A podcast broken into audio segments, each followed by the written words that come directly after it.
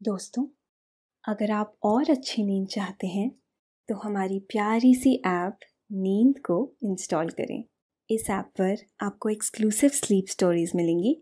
Install करने के लिए आप हमारी वेबसाइट नींद डॉट ऐप पर ज़रूर आइए। नमस्कार, मैं हूँ पायल। आज सुनिए उपन्यास सम्राट मुंशी प्रेमचंद की लिखी कहानी, बाका जमींदार। कहते हैं, हिम्मत और आत्मसम्मान का कोई दूसरा विकल्प नहीं हो सकता है। हिम्मत ही आत्मसम्मान भी दिलाता है। एक वकील साहब एक मुकदमे में फ़ीस के तौर पर एक गाँव की जमींदारी पा जाते हैं। उस उपजाऊ गाँव पर ठाकुर साहब की नज़र काफ़ी दिनों से थी। उसकी जमींदारी पाने के बाद मानो उन्हें मनचाही मुराद मिल गई। लेकिन ठाकुर साहब जरा अक्खड़ मिजाज के थे। एक बार मामूली सी बात पर गाँव में रहने वाले लोगों से गाँव को खाली करने को कह दिया। गाँव वाले भी बेचारे वहाँ से प्रस्थान कर गए। ठाकुर साहब की तुनक मिजाजी चर्चा का विषय बन गई। काफ़ी दिनों गाँव वीरान पड़ा रहा। वहाँ रहने के लिए कोई नहीं आया। खेत खलिहान भी वीरान पड़े रहे। एक साल बाद दोबारा गाँव आबाद हुआ। और फिर उस गाँव में क्या हुआ, ये हम आपको बताएँगे।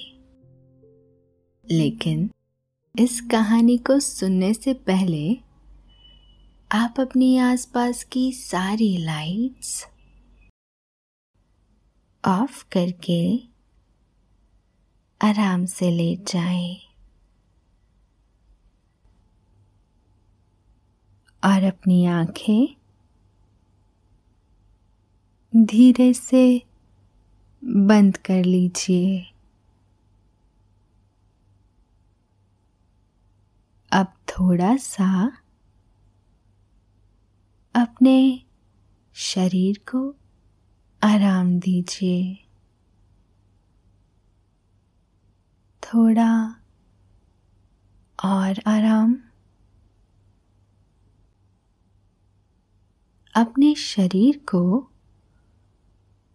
बिल्कुल ढीला छोड़ दीजिए।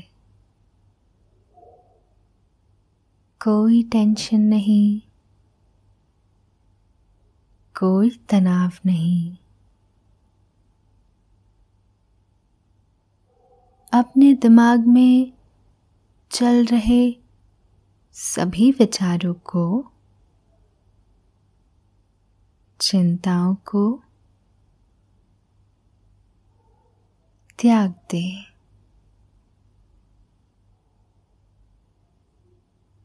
एक शांति से महसूस करें।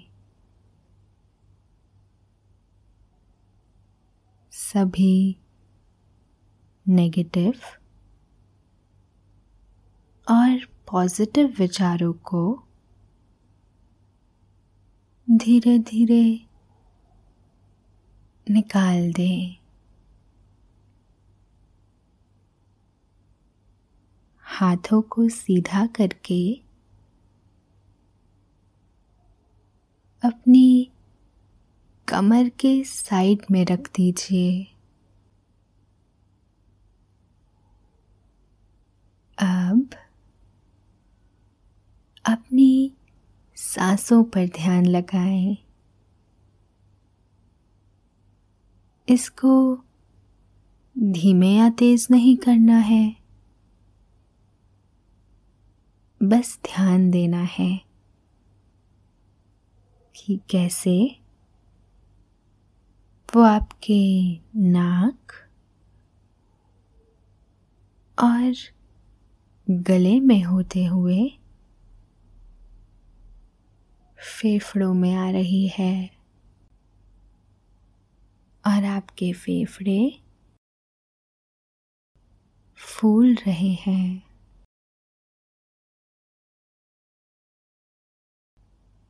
और कैसे वो आपके फेफड़ों से वापस गले और नाक के माध्यम से वापस निकल रही है। और आपके फेफड़े थोड़े सिकुड़ रहे हैं। मन शांत। एकदम शांत होता जा रहा है।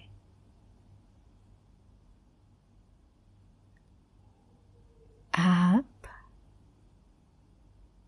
अच्छा महसूस कर रहे हैं। खुद को काफ़ी हल्का फील कर रहे हैं।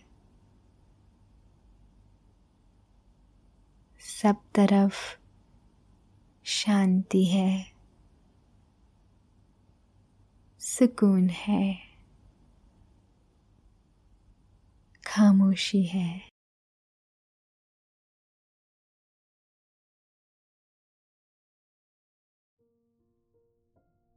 ठाकुर प्रद्युम्न सिंह। एक प्रतिष्ठित वकील थे और अपने हौसले और हिम्मत के लिए सारे शहर में मशहूर उनके दोस्त अक्सर कहा करते कि अदालत की इजलास में उनके मर्दाना कमाल ज़्यादा साफ़ तरीके पर ज़ाहिर हुआ करते हैं। इसी की बरकत थी कि बावजूद इसके कि उन्हें शायद ही कभी किसी मामले में सुरखरुई हासिल होती थी, उनके मुँह वकीलों की भक्ति भावना में जरा भर भी फ़र्क नहीं आता था।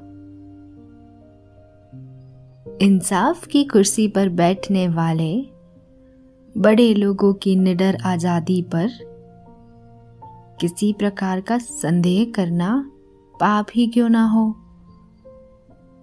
मगर शहर के जानकार लोग एलानिया कहते थे कि ठाकुर साहब जब किसी मामले में जिद पकड़ लेते हैं तो उनका बदला हुआ तेवर और तमतमाया हुआ चेहरा इंसाफ को भी अपने वश में कर ही लेता है। एक से ज़्यादा मौक़ों पर उनके जीवट और जिगर ने वे चमत्कार कर दिखाए थे। जहाँ की इंसाफ और कानून ने जवाब दे दिया। इसके साथ ही ठाकुर साहब मर्दाना गुणों के सच्चे जौहरी थे। अगर मुवक्किल को कुश्ती में कुछ पैठ हो तो ये ज़रूरी नहीं था कि वे उनकी सेवाएँ प्राप्त करने के लिए रुपया पैसा दे। इसलिए उनके यहाँ शहर के पहलवानों और फैकेतों का हमेशा जमघट रहता ही था। और यही वो ज़बरदस्ती प्रभावशाली और व्यावहारिक कानूनी बारीकी थी, जिसकी काट करने में इंसाफ को भी आगा पीछा सोचना पड़ता। वे गर्व और सच्चे गर्व की दिल से कदर करते थे। उनके बेतकलूफ घर की द्योड़ियाँ बहुत ऊँची थी। वहाँ झुकने की ज़रूरत नहीं थी। हर इंसान खूब सिर उठाकर जा सकता था। धन और धरती के बीच आदिकाल से एक आकर्षण है। धरती में साधारण गुरुत्वाकर्षण यानी ग्रेविटी के अलावा एक खास ताकत होती है, जो हमेशा धन को अपनी तरफ़ खींचती है। ठाकुर प्रद्युम्न सिंह की निगाहें बहुत अरसे से एक बहुत उपजाऊ मोजे पर थी। लेकिन बैंक का अकाउंट कभी हौसले को कदम नहीं बढ़ाने देता था। यहाँ तक कि एक दफ़ा उसी मोजे का जमींदार एक कत्ल के मामले में पकड़ा गया। उसने सिर्फ़ रस्मो रिवाज के माफिक एक आसामी को दिन भर धूप और जेठ की जलती हुई धूप में खड़ा रखा था। उसने चारों तरफ़ से ठोकरे खाकर ठाकुर साहब की शरण ली। मुकदमा निहायत कमज़ोर था। पुलिस ने अपनी पूरी ताकत से दावा किया था और उसकी कुमक के लिए शासन और अधिकार के ताजे से ताजे रिसाले तैयार थे। ठाकुर साहब अनुभवी संपेरे की तरह थे। सांप के बिल में हाथ नहीं डालने वाले थे। लेकिन इस मौके पर उन्हें सूखी मसलहत के मुकाबले में अपनी मुरादों का पल्ला झुकता हुआ नज़र आया। जमींदार को इत्मीनान दिलाया और वकालतनामा दाखिल कर लिया। और फिर इस तरह जी जान से मुकदमे की पैरवी की कुछ इस तरह जान लड़ाई कि मैदान से जीत का डंका बजाते हुए निकले। जमींदार की जान बच गई। मौत के मुँह से निकल आया। उनके पैरों पर गिर पड़ा और बोला, ठाकुर साहब, मैं इस काबिल तो नहीं कि आपकी खिदमत कर सकूँ। ईश्वर ने आपको बहुत कुछ दिया है। लेकिन कृष्ण भगवान ने गरीब सुदामा के सूखे चावल खुशी से कबूल किए थे। मेरे पास बुज़ुर्गों की यादगार एक छोटा सा वीरान मोजा है। उसे आपको भेंट करता हूँ। आपके लायक तो नहीं, लेकिन मेरी खातिर इसे कबूल कीजिए। मैं आपका जस कभी नहीं भूलूँगा। वकील साहब फड़क उठे। दो चार बार निष्प्रिय बैरागियों की तरह इनकार करने के बाद इस भेंट को कबूल कर लिया। मुँह मांगी, मुराद मिली।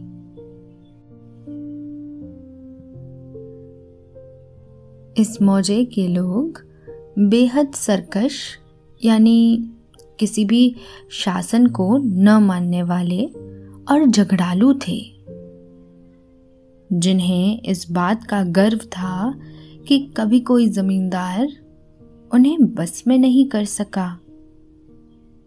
लेकिन जब उन्होंने अपनी भाग दौड़ प्रद्युम्न सिंह के हाथों में जाते देखी तो चौकड़िया भूल गए। एक बदलगाम घोड़े की तरह सवार को कनखियों से देखा। कनौतियाँ खड़ी की कुछ हिनहिनाए। और तब गर्दन झुका दी। समझ गए कि ये जिगर का मज़बूत, आसन का पक्का, शहसवार है।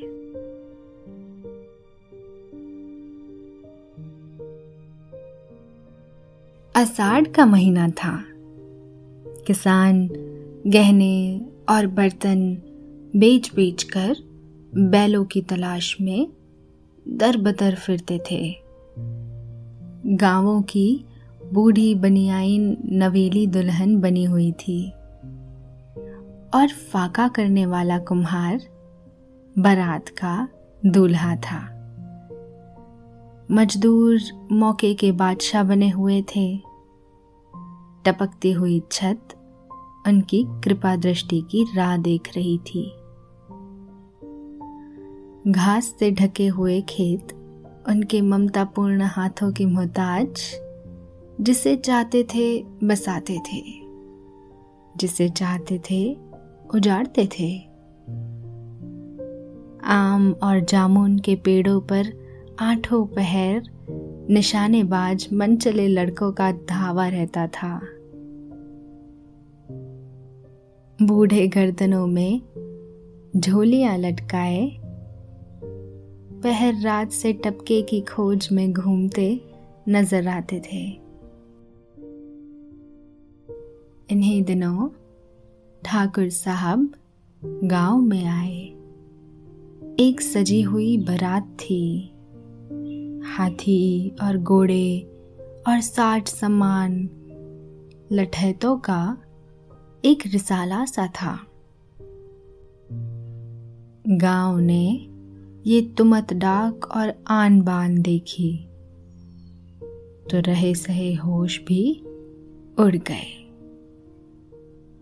घोड़े खेतों में एड़ने लगे और गूंदे गलियों में शाम के वक्त ठाकुर साहब ने अपनी असामियों को बुलाया और बुलंद आवाज़ में बोले,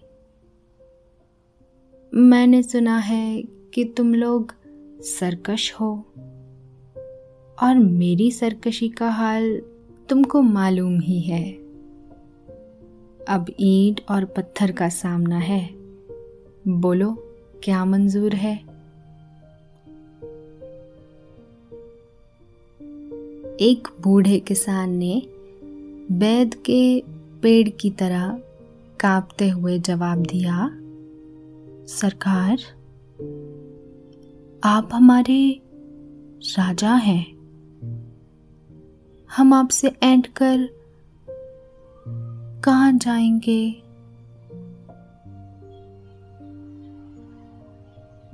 ठाकुर साहब तेवर बदल कर बोले तो तुम लोग सबके सब कल सुबह तक तीन साल का पेश की लगान दाखिल कर दो और खूब ध्यान देकर सुन लो कि मैं हुक्म को दोहराना नहीं जानता।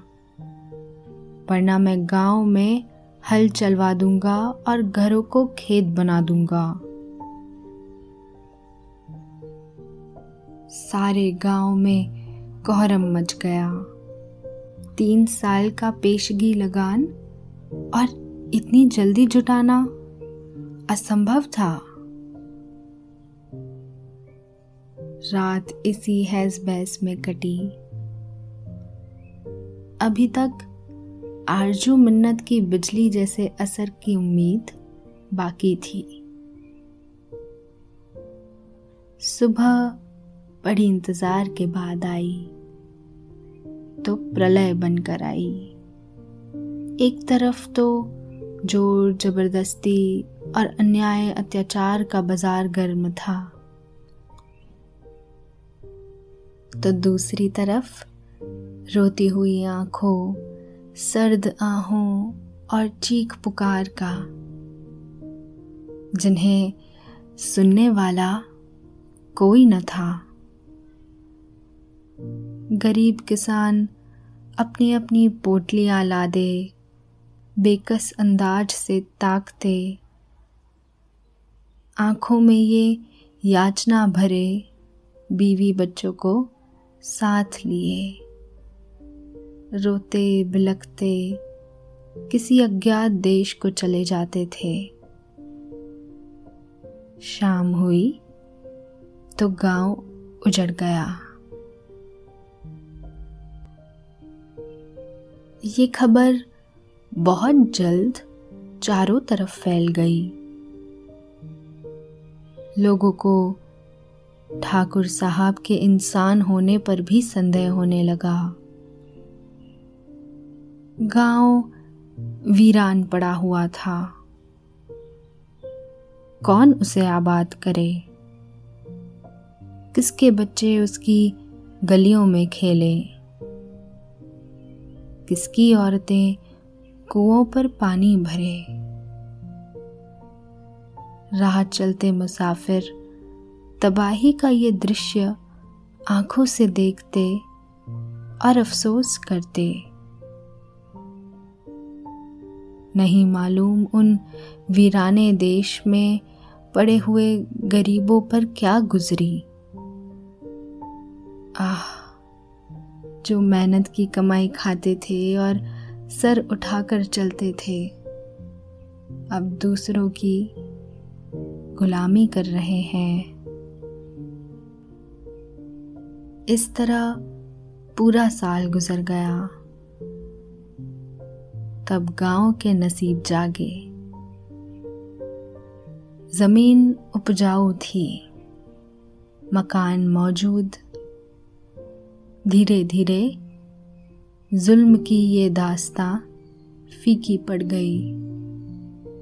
मन चले किसानों की लोभ दृष्टि उस पर पड़ने लगी। बला से जमींदार जालिम है, बेरहम है। सख्तियाँ करता है, हम उसे मना लेंगे। तीन साल की पेशगी लगान का क्या ज़िक्र? वो जैसे खुश होगा, खुश करेंगे। उसकी गालियों को दुआ समझेंगे। वो राजा है, हम उनके चाकर हैं। ज़िंदगी की कश्मकश और लड़ाई में आत्मसम्मान को निभाना कैसा मुश्किल काम है। दूसरा अषाढ़ आया तो वो गाँव फिर बगीचा बना हुआ था। बच्चे फिर अपने दरवाज़ों पर घरौंदे बनाने लगे। मर्दों के बुलंद आवाज़ के गाने खेतों में सुनाई दिए। और औरतों के सुहाने गीत चक्कियों पर।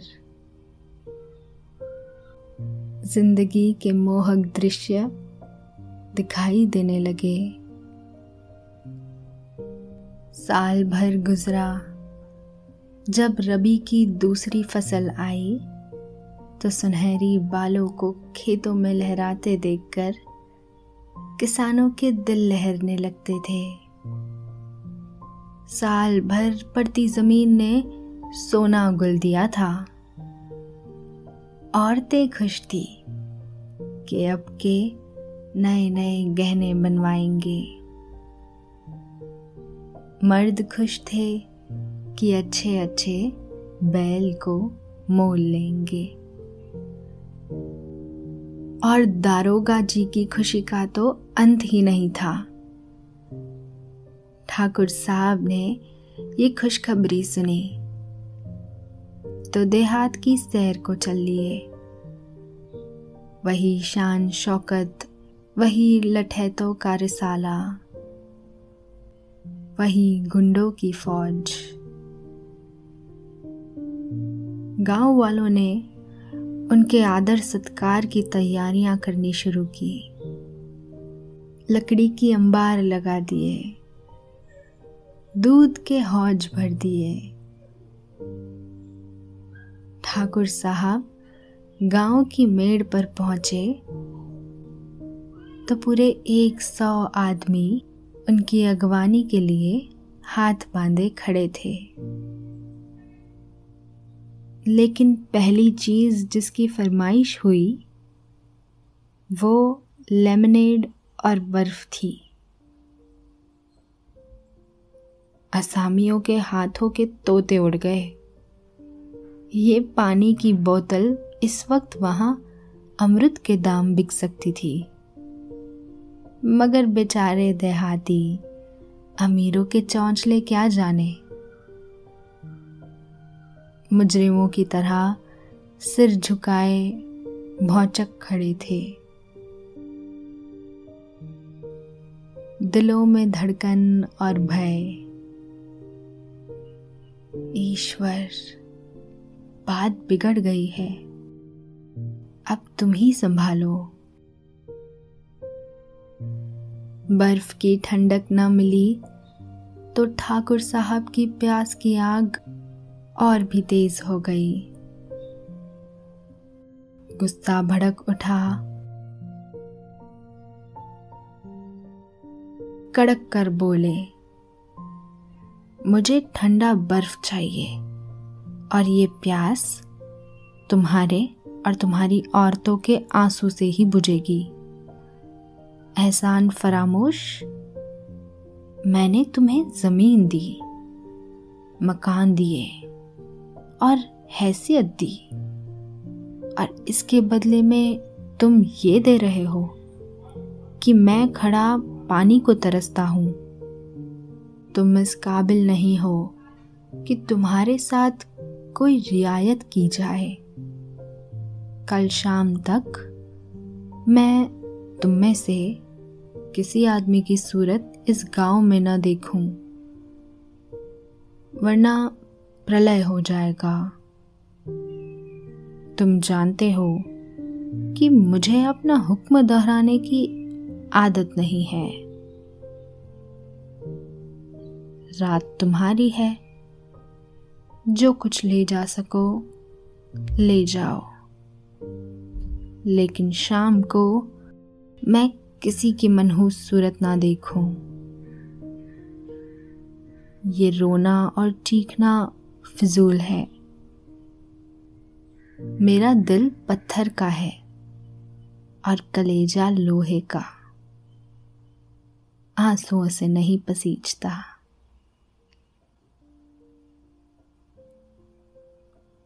और ऐसा ही हुआ। दूसरी रात को सारे गाँव में कोई दिया जलाने वाला तक न रहा। फूलता फलता गाँव भूतों का डेरा बन गया।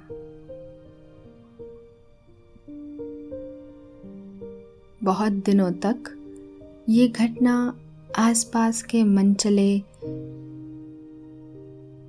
किस्सा गोयों के लिए दिलचस्पियों का खजाना बनी रही। एक साहब ने उस पर अपनी कलम भी चलाई। ठाकुर साहब ऐसे बदनाम हुए कि घर से निकलना मुश्किल हो गया। बहुत कोशिश की कि गाँव आबाद हो जाए। लेकिन किसकी जान भारी थी कि इस अंधेर नगरी में कदम रखता, जहाँ मोटापे की सजा फांसी थी। कुछ मजदूर, पेशा लोग किस्मत का जुआ खेलने आए तो सही, मगर कुछ महीनों से ज़्यादा न जम सके। उजड़ा हुआ गाँव खोया हुआ एतबार है, जो बहुत मुश्किल से जमता है।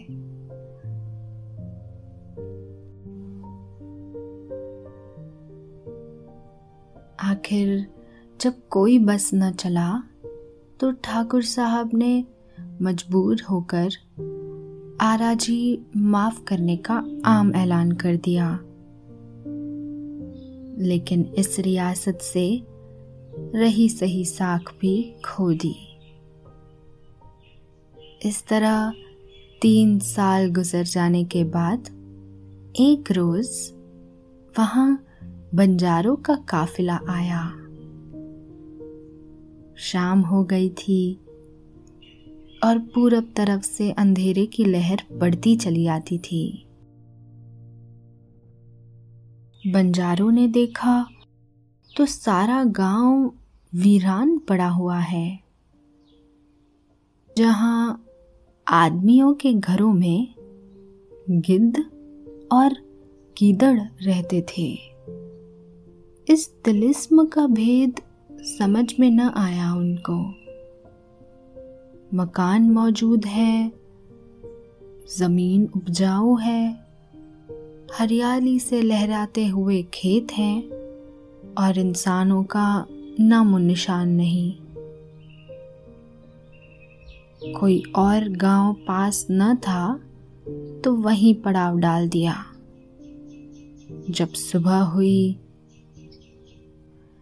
बैलों के गलों की घंटियों ने फिर अपना रजत संगीत अलापना शुरू किया। और काफिला गाँव से कुछ दूर निकल गया। तो एक चरवाहे ने ज़ोर ज़बरदस्ती की ये लंबी कहानी उन्हें सुना दी। दुनिया भर में घूमते फिरने ने उन्हें मुश्किलों का आदि बना दिया था। आपस में कुछ मशवरा किया और फैसला हो गया। ठाकुर साहब की द्योड़ी पर जा पहुँचे और नजराने दाखिल कर दिए।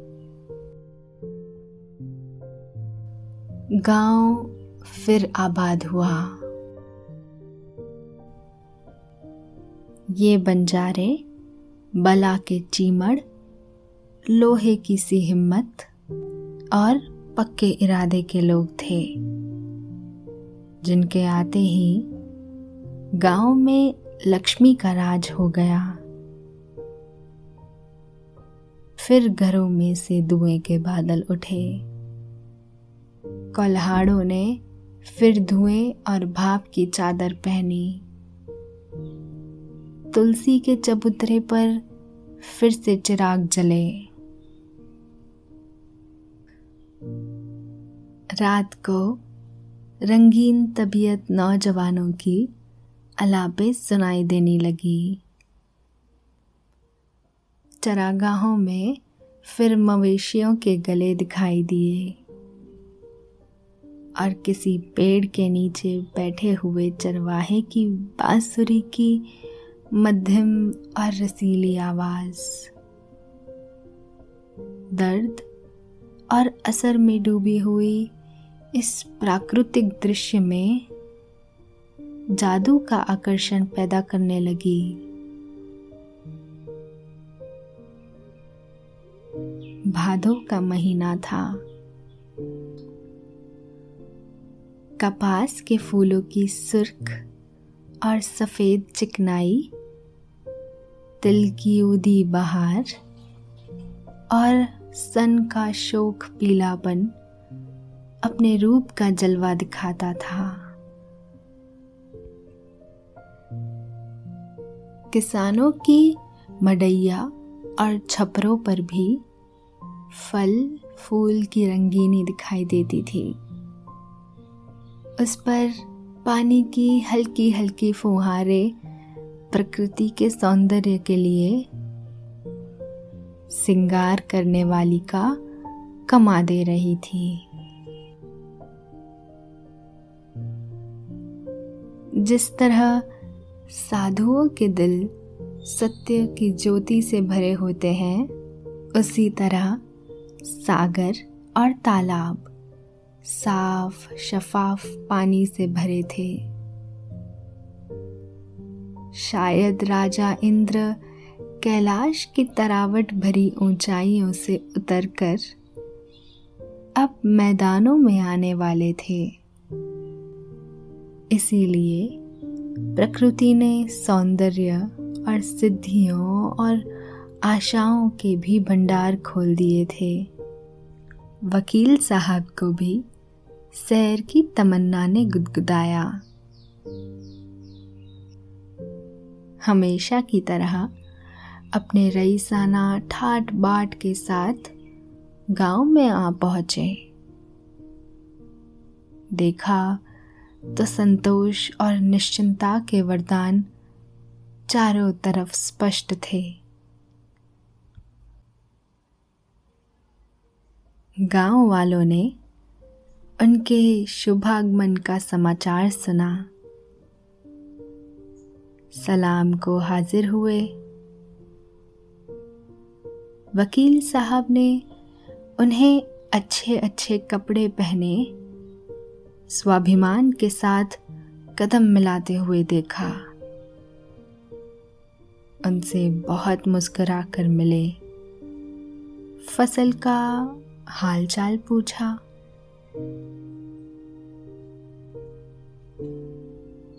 बूढ़े हरदास ने एक ऐसे लहजे में, जिससे पूरी ज़िम्मेदारी और चौधरापे की शान टपकती थी जवाब दिया, हुजूर के कदमों की बरकत से सब चैन है। किसी तरह की तकलीफ़ नहीं। आपकी दी हुई नेमत खाते हैं और आपका ही जस गाते हैं। हमारे राजा और सरकार जो कुछ हैं, आप ही हैं। और आपके लिए जान तक हाजिर है।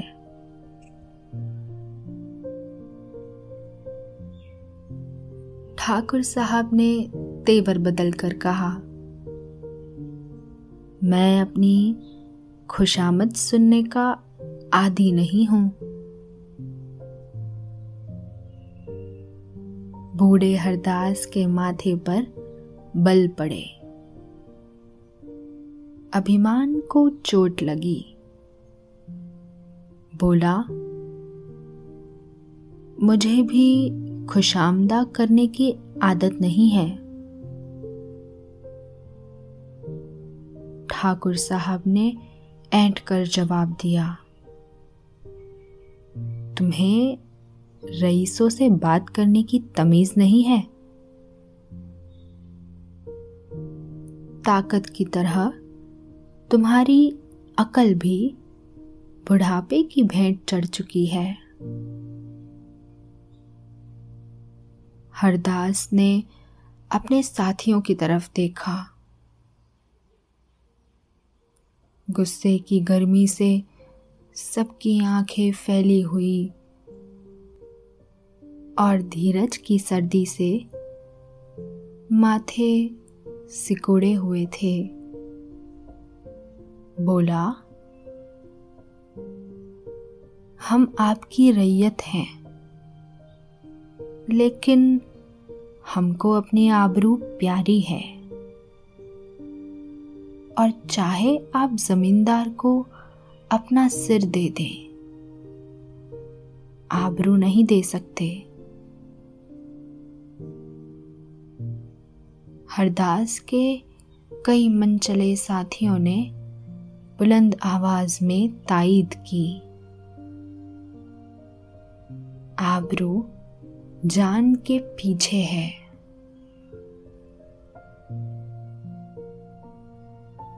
ठाकुर साहब के गुस्से की आग भड़क उठी और चेहरा लाल हो गया और ज़ोर से बोले, तुम लोग जबान संभाल कर बात करो। वरना जिस तरह गले में झोलियाँ लटकाए आए थे, उसी तरह निकाल दिए जाओगे। मैं प्रद्युम्न सिंह हूँ, जिसने तुम जैसे कितने ही हैकड़ों को इसी जगह कुचलवा डाला है।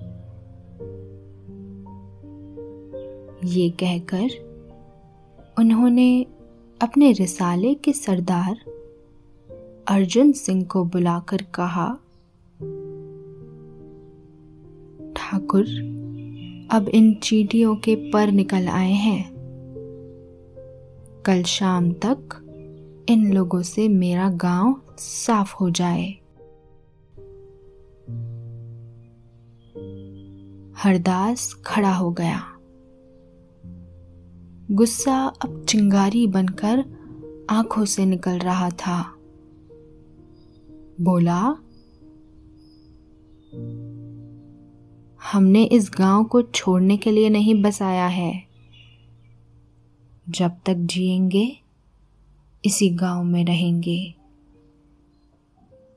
यहीं पैदा होंगे और यहीं मरेंगे। आप बड़े आदमी हैं और बड़ों की समझ भी बड़ी होती है। हम लोग अखड़ गवार हैं। नाहक गरीबों की जान के पीछे मत पड़िए। हमारी तरफ़ से आपके सिपाहियों को चुनौती है।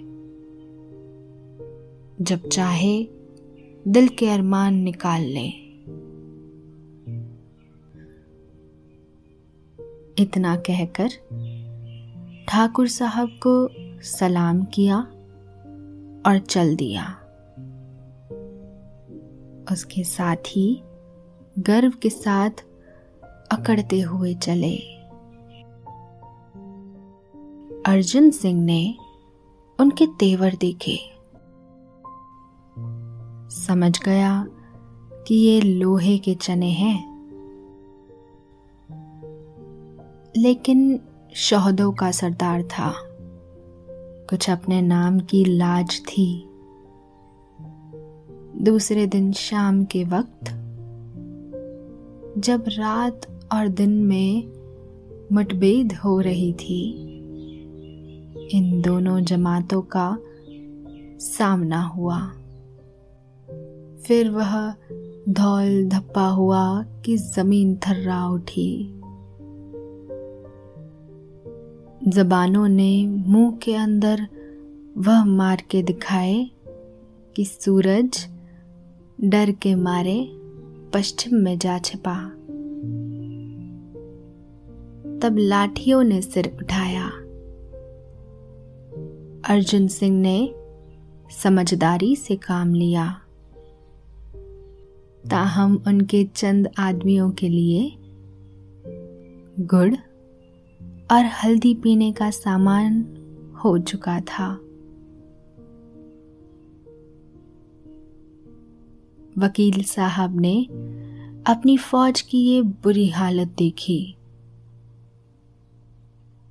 किसी के कपड़े फटे हुए, किसी के जिस्म पर गर्द जमी हुई। कोई हाफते हाफते बेदम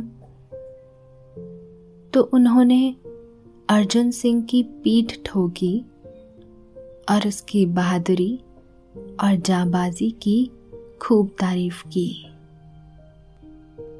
सुबह को इस रिसाले ने ठंडे ठंडे घर की राह ली और कसम खा गए कि अब भूल कर भी इस गाँव का रुख न करेंगे।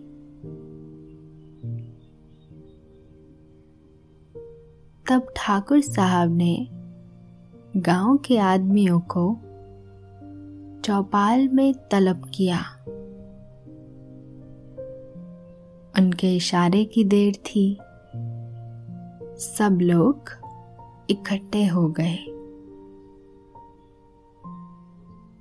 आखिरकार और हुकूमत अगर घमंड की मसनत से उतर आए तो दुश्मनों को भी दोस्त बना सकती है। जब सब आदमी आ गए तो ठाकुर साहब एक एक करके उनसे बगलगीर हुए और बोले,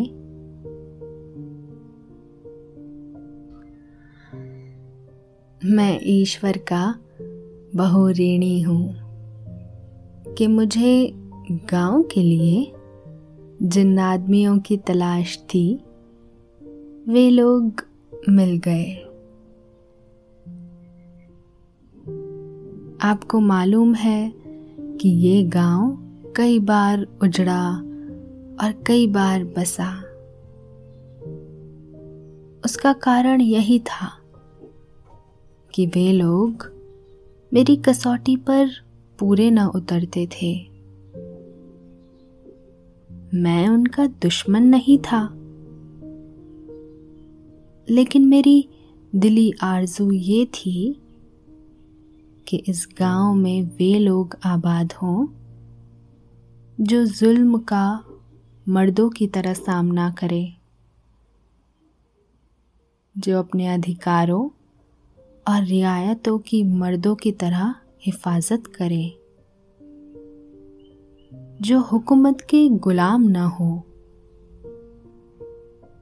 जो रौब और अख्तियार की तेज निगाह देखकर बच्चों की तरह डर से सहम ना जाए।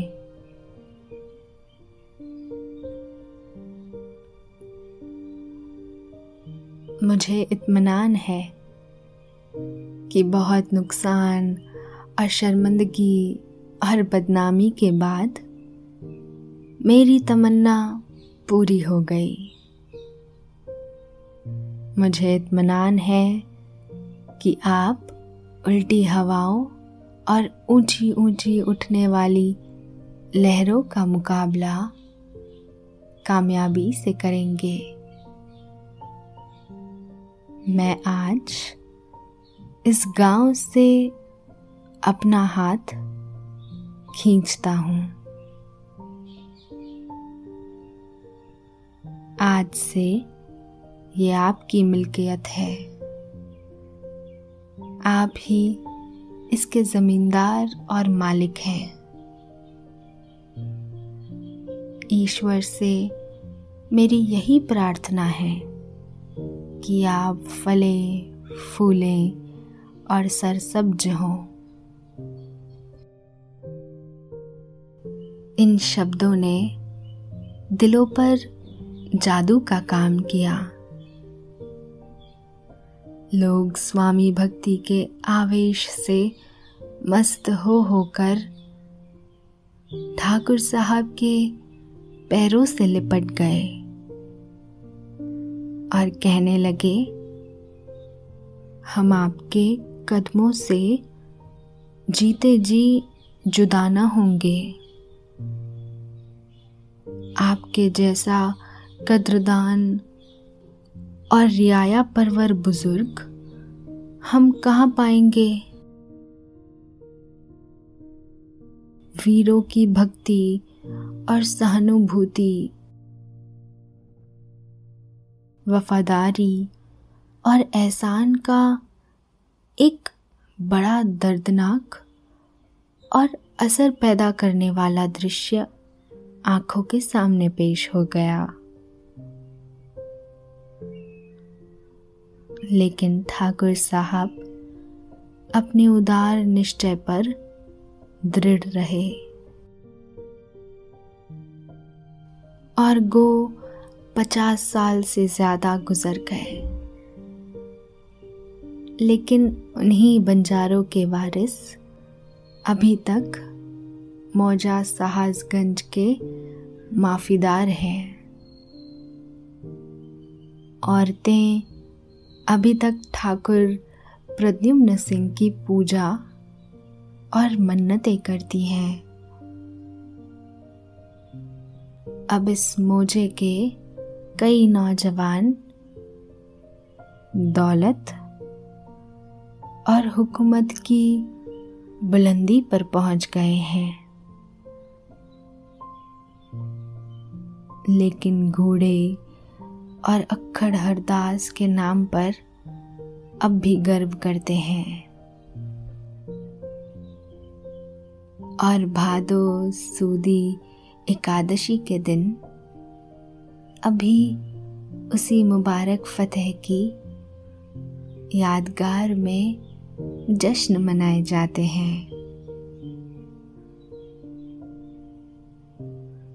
अभी आपने ये दिलचस्प कहानी सुनी। अब आपके सोने का समय हो रहा है। नींद आपकी आँखों में भरती जा रही है। आप धीरे धीरे नींद की आगोश में समाते जा रहे हैं। समाते जा रहे हैं। शुभ रात्रि।